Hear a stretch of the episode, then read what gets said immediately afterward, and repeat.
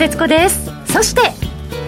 遠藤です。よろしくお願いいたします。よろしくお願いします、えー、この番組は冒険心をくすぐるマーケットというジャングルにいるリスナーの皆さんへ投資という冒険をより素敵なものとするために毎週マーケットのプロの方をゲストにお招きしてお話を伺う番組「ゴーゴージャングルマーケット」スタートです。今日はですね、えー、ご覧いただいているように鎌田さんとエミリちゃんお休みですので久しぶりにいつもね電話出演していただいている遠藤さんスタジオにお越しいただきました。よろしくお願いします。す。みませんおっさんで。いや池池池おじの 遠藤さん迎えておりますけれども今日ねあの第3週ということで、はいいつも YouTube ライブでも同時配信しているんですよね、ね。はい、はい、動画配信もしておりますので、えー、こちらラジオ日経の番組サイトからご覧いただけるようになっておりますのでこちらも合わせてご覧いただけますと幸いです、えー、それでは早速進めてまいりたいと思います。主なトピックなどこの後詳しく遠蔵さんに伺っていきます。この番組は投資家の位置を全ての人に投資コンテンツ e コマースを運営する「ゴゴちゃん」の提供でお送りします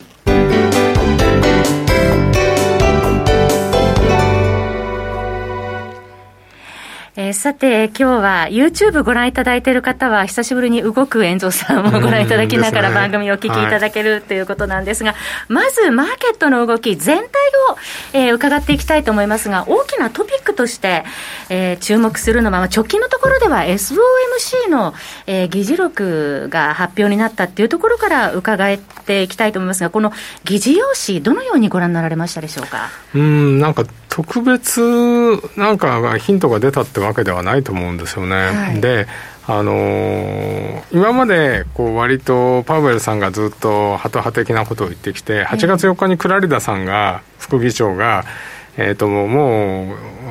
要はあの金融政策を変更した方がいいんじゃないかってことが言って言ったら、はい、あのいろいろな人が、メンバーがこう言い始めて、そそれで割と高派的なムードが高まったんですけど、はい、まあそうは言ってもなっていう感じでこの FMC 待ちだったわけですよね。はい。で蓋を開けてみたら別にあの来月テーパリングを始めるとか決定するとかは言って全然言ってなくて、えー、今までと変わんない感じだったですよね。その、はい 3, 3, つぐらいこう意見がこう分かれてて、はい、1つあの数人のグループは、えー、まだ金融緩和が必要であるって言っててで1人はあある少数のグループは、はい、えーと、もう、あのー、これ以上こう続ける意味がない。あの金融政策が、うんえーと、もうできることは少ないって言って、はい、でまあ、そういうことを言ってもう一つはなんだかな、まあ、中立姿勢みたいな感じで分かれてたんで結局は、はい、じゃあ今年中にテーパリングやるだろうなっていうのは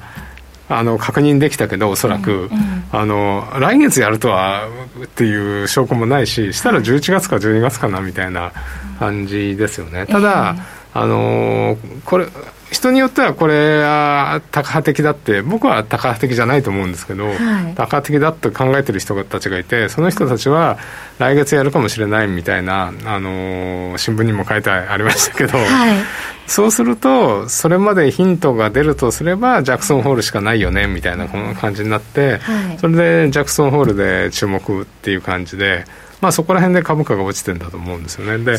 昨日の動きを見ても、確かにダウが380ドルぐらい落ちて、ナスダックも落ちて、まあ、3指数揃って落ちたんですけど、はい、えーと、10年債利回りはむしろ低下してるんですよね。えー、1.2、1.3近くまで、その、あのなんていうのかな。発表前はまあ結構ドル高みたいになってたんですけど、はい、発表した後は債券買われてむしろ利回りが低下してて、うん、まあそれは株が落ちたから利回りがあの債券に金がいったのかどうかっていうそういう説もありますけど、はい債券市場はそんなにすぐにあのテーパリングやるって考えてないのに株だけ売られてるなって雰囲気はしますね。株式市場とそうすると債券市場の動きはそれぞれ別というような。うん。だってテーパリングまあテーパリングイコール利上げじゃないよっていうふうに言ってるんで、はい、あの確かになおかつテーパリングってあくまで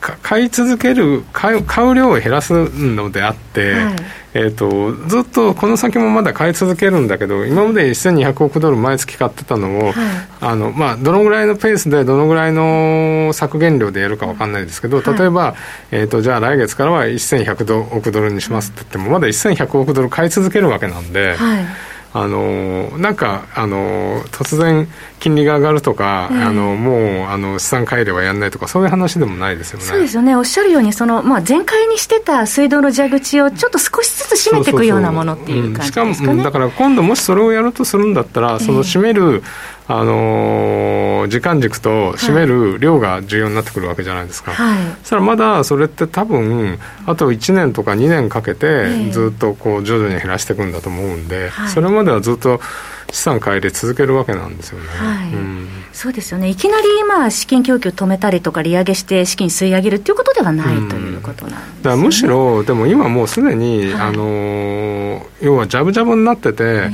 あのー FRB は結構な頻度でリバースレポって言って、もう資金が有り余ってるのをこう吸い上げてるんで、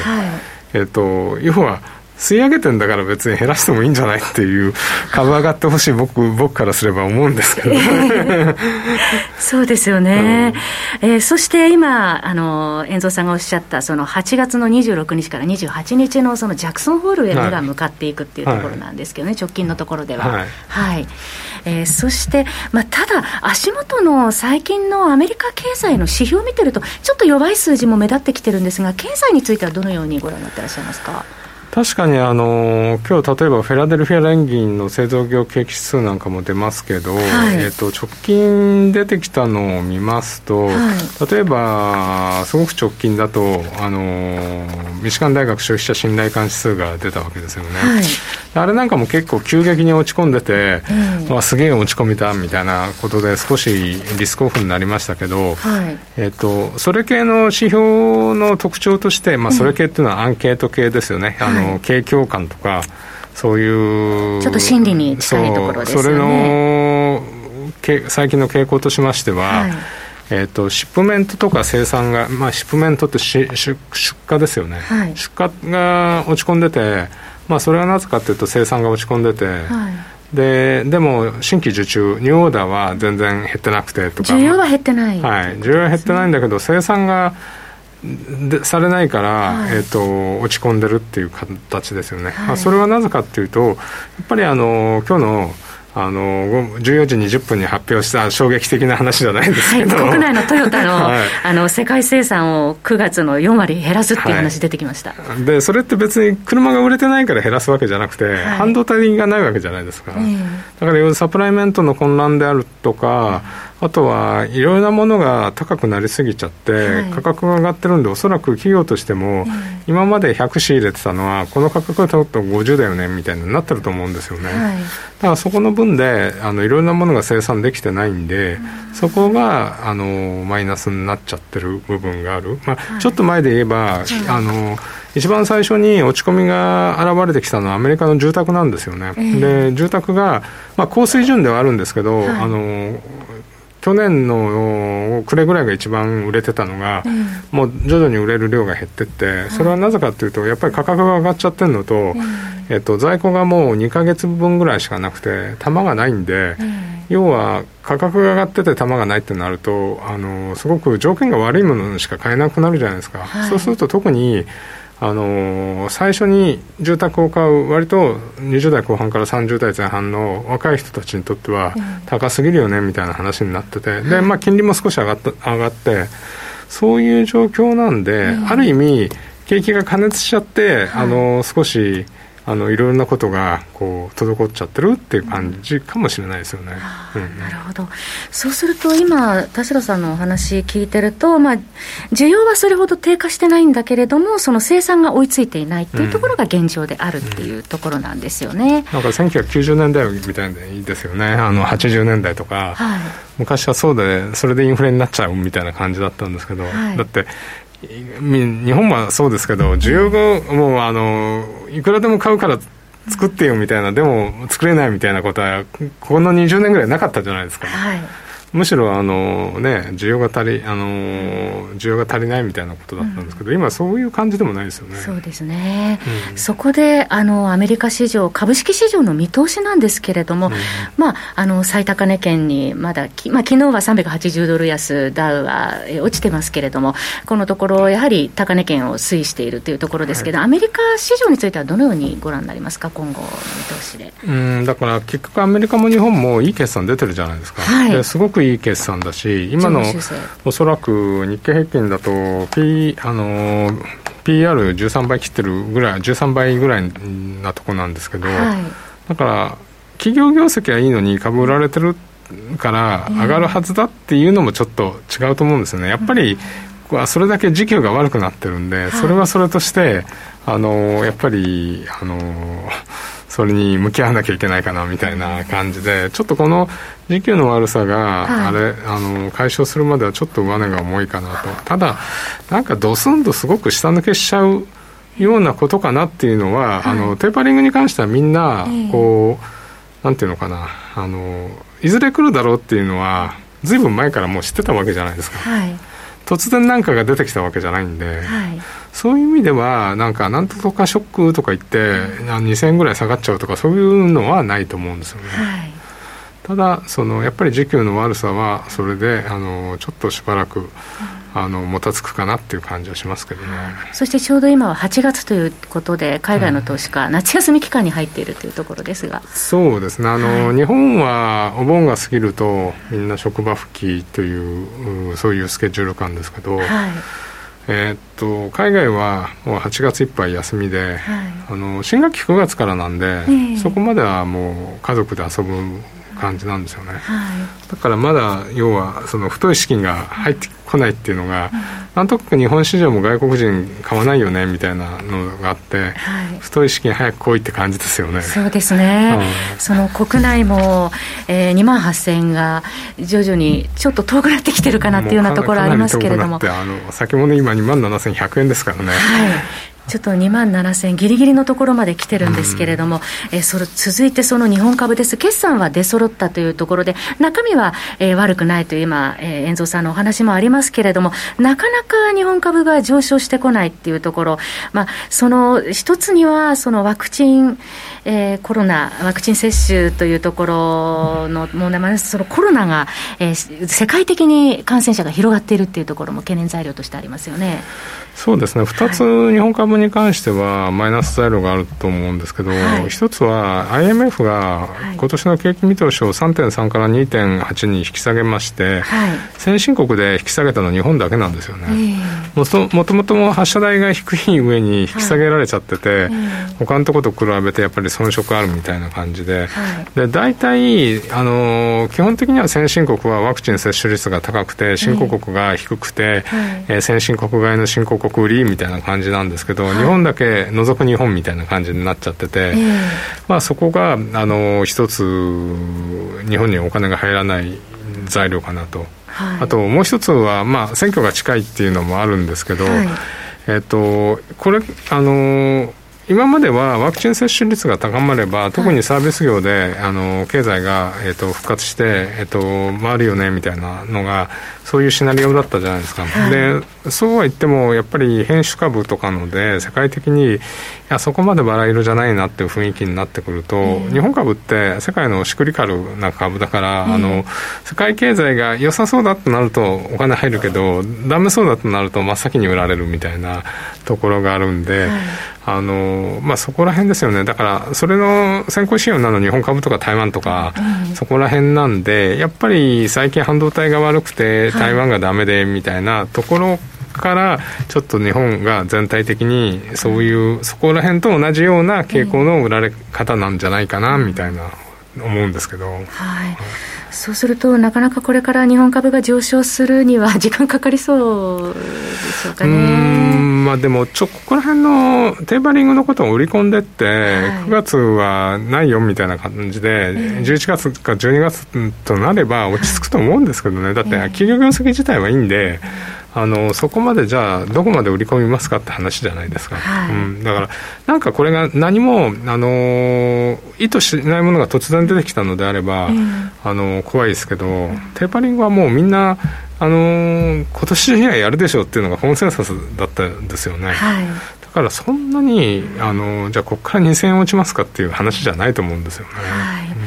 えー、さて今アジアの話にもありましたけれども、えー、香港反戦指数が2%を超える下げ台湾加権指数もマイナス2.68%ということで、うん、今日はちょっとアジア市場の、えー、下落も影響しているところもありますよね、えー、そして、まあ、アジアといえば中国経済についてもこのところちょっと減速感が出てきているように見えますが遠藤さんどのようにご覧になっていらっしゃいますでしょう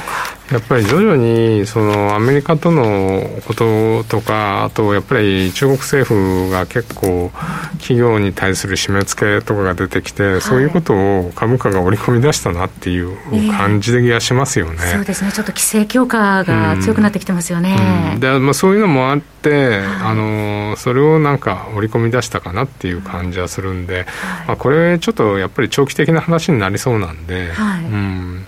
あの嫌ですよね。そうすると、やはりその中国経済の減速ということになってきますと、まあ、コモディティの価格ですとか、5ドルの動きなどもちょっと気になるところでありますが、ここで通貨の動き、はい、えー、伺っていきたいと思います。そのでは、初めにその5ドルから伺っていきたいと思うんですけれども。あのまあ、オセアニアがちょっと全般的にやっぱり、はい、あの売られてますよね。えー、でまあ、これはあの要は結局はそのアメリカが利利上げはまではいかないですけど、はい、金融政策変える局面ではやっぱりオセアニア売られやすくて、えー、最初やっぱりニュージーランドとかテーパリング始めたり5ドルとかがもう、はい、えーと、テーパリングやるよみたいな予想を立ててたんで、えー、その分あのドル買いにはそれほどならなかったんですけど、はい、やっぱり、ね、ニュージーランドもあの利上げ100%予想だとや やめましたし。据え置きになりましたね、はい、そういうこともあってやっぱりちょっとここに来てドル高、えーと、オセアニア売りっていうのが加速してますよね、はい、まあまで持ちこててた分がちょっと下抜けしつつあるなっていう感じはしますね、はい、うん今まで5ドルで言えば0.73から0.74を完全に下抜けしてきてますので、はい、そういう意味ではちょっと0.7に向かう方向かなという感じはします。で5ドル円に関しても今まで、えっとまあ、80円から82円ぐらいのレンジだったのを下抜けしてきてますので、はい。はい、まあ、ここもちょっと、あの下押して、まあ、70 75円ぐらいまでいくかなっていう感じはしますよね、現在78円の73から79のところですけれどもね、うん、75円あたりまで見ているというところですね、はい、そして昨日動きが出た、えー、ニュージーランドドルについては、具体的なポイントはいかがでしょうか、そうですね、ニュージーランドに関しては、はい、えーと、やっぱりこれ、ニュージーランドがやっぱり一番、なんていうのかな、こう耐え。て、えー、耐えてたっていうか、一番もう売り上げだろうって言われてたんで、あのー、結構、0.7あたりを挟んで、はい、えーと、0.69から0.71ぐらいの感じだったんですけど、やっぱりそこを、あの0.69割れてきちゃってますので、はい、まずはこの0.68のところですよね、ここが、えっ、ー、と、えー、っと昨年の11月に抜けるまで0.68って高値だったんですけど、はい、ここを抜けてしまうと、えー、えー、っとやっぱり0.68 65とか、そこら辺までいっちゃうかもしれないんで、この0.68あたりが、とりあえず、はい、ポイントになるかなという感じしますね。16時42分に0.6828まで来てますね。そうですね、えー、うん。次の政策決定会合までちょっと時間空きますよね、ニュージーランド空きますね、えー、はい、だから、まあ、そこ10月でしたかね、次は。はいそこら辺はただもうそうなってくると、はい、あのニュージーランドとか5ドルの政策よりは、えー、あの FMC の動きになってくるんで、はい、FMC があのやっぱりあのタカ派的な雰囲気がマーケットが思えば、はい、そ当然ドル高になりますから、えーそうするとやっぱり5ドルとかオセアあのニュージーとかオセアニアは結構下落圧力かかりますよね、はい、そうですね、うん、その、えー、為替ドル円なんですけれども、うん、現在は1ドル109円80銭台前半から半ば近辺での取引となっていますけれども、はい、ドル円はいかがでしょうか？これ、えっと、110円の40あたりが今回もちょっと肝だったですよね、はい、で、まあ、その前っていうのは110円の70、80がなかなか抜けなかったんですが、はい、まあ、やっぱり今回もちょっと、えーと、そこまでいけなかった、じゃあかといって、えー、あの9円割れていくかっていうと、はい、多分今、ドル円落ちてるの、これ、円高なんで、リスクオフの円高だと思うんですよね。えー、うん、だからえーと、東京時間の割と午後ぐらいまではドル高だったじゃないですか、はい、まあ、これはやっぱりあのーなんていうの、あのやっぱり FOMC 議事要旨を見てみんなが高になったんで、ドル高だったと思うんですけど、やっぱり株価が結構落ちる中で、円高になってしまったんで、はい、ちょっと今やっぱりリスクオフの円高なんで、まあ、そうなるとドル円も109円からしばらく110円の80とかそういうレンジになるんじゃないかなっていう気はしますね。110円を中心にというところですかね、うそうですね、はい。えー、続いてユーロについてユーロドルについてはいかがでしょうか？ユーロはね、はい、えっと、やっぱりこれドル高になるのであればユーロ落ちるはずなんですけど、えー、1.17結構でかいオプションがあるんでそれのせいでもみ合いになってますよね、まあ、だから、ただ前回、安値が1.16、2回、あのー、そこら辺やってるんで、はいぱり1.16あたりがのサポートっていうのは重要かなと思うんで、まあ、そこ抜けちゃうと1.14とかいっちゃうと思うんですけど、えー、まずはこの1.16あたり、まあ、もっと今日明日っていうのであれば1.17のオプションなんで、はい、ドルドル買い圧力でユーロ売り圧力なんだけど、えー、えーとオプションのせいでもみ合っちゃってるって感じだと思います。大きなオプションがあるということなんですね、はい。うん、現在1.1678から1.1681ということで1.17割れているという状状況でありますよね、うん、えー、さて今晩、えー、これからの予定としてはアメリカでは新規失業保険の申請件数そして先ほどお話ありましたフィラデルフィア連銀、うん、この辺りが注目でしょうかね。そうですね。やっぱり、はい、まあ新規失業保険申請件数は大して大きく動かないと思うんで、はい、まあそうなると、フィラデルフィリーかなっていう感じはしますよね、はい、うんまあ、ただもう、なんとなく、やっぱりこれ、FMC のせいで株安になっちゃってるんで、えっと、これでいい数字が出たからって、あやっぱり、あのやっぱりティーパリングやるよねとかって思われちゃったら、えー、嫌だなって感じはしますけどね。今、遠蔵さん、時間外でダウ平均の CFD が259ドル安近辺ですね、0.74%マイナスってなってますね。そうですよね。落ち落ちてますよね、えー、うん、だから欧州も軒並み、うんダックスも1.6とか、フランスが2とかパーセント、はい、2%以上の下落ですね。うん、やっぱり株はちょっとかなり来てますよね、はい、そうですね、ちょっと今晩の動きも気になるところですね、ゾウさん。さて、遠蔵さん、あの、ゴゴジャンではですね、えー、メルマガを出されてるんですけれども、はい、ここでご紹介させていただきます。ゴゴジャンの投資サロンで、遠蔵さんのメルマガサービスを現在展開しています。その名も、遠蔵流、遠蔵リアルトップトレーディングというメルマガ、好評配信中なんですけれども、えー、改めまして今日スタジオにね、遠蔵さんお越しいただいているので、これはどのようなメルマガなのかっていうところをちょっとセールスポイント、えー、直接遠蔵さんに伺いたいと思いますが、日々配信されてますよね。そうですね、1日3回とか4回とか、はい、あの自分のポジションを作ったり、ええ、クローズしたときは、もちろんすぐ知らせますし、余すとこなく公開されてるっていう感じですか？はいはい、あとは、まあ、だから、今日の例えば朝送ったメルマガだと、はい、FOMC 議事要旨出て、えー、とまあ、僕が書いたのは、株は落ちたけど、債券市場が反応してないから、あのそんなにあれなんじゃあのシリアスじゃないんじゃないみたいなことを言って、まあ、その時、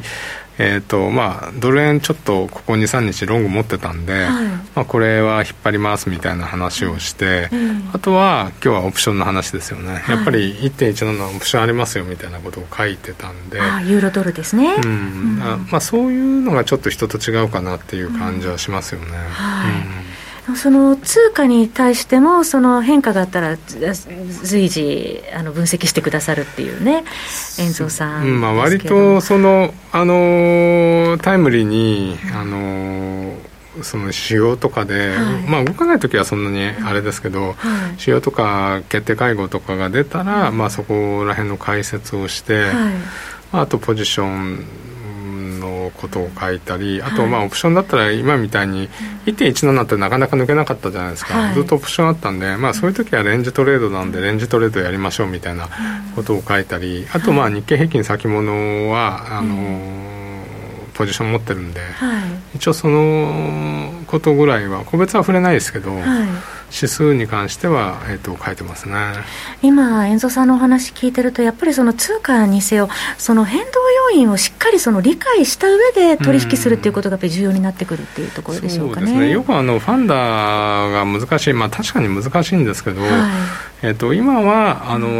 要は FMC のことがフォーカスされてますよってことを分かって、はい、じゃああの株が落ちてるのは、えっと、もしかしたら9月に早まるかもしれないとか、そういうことですよねと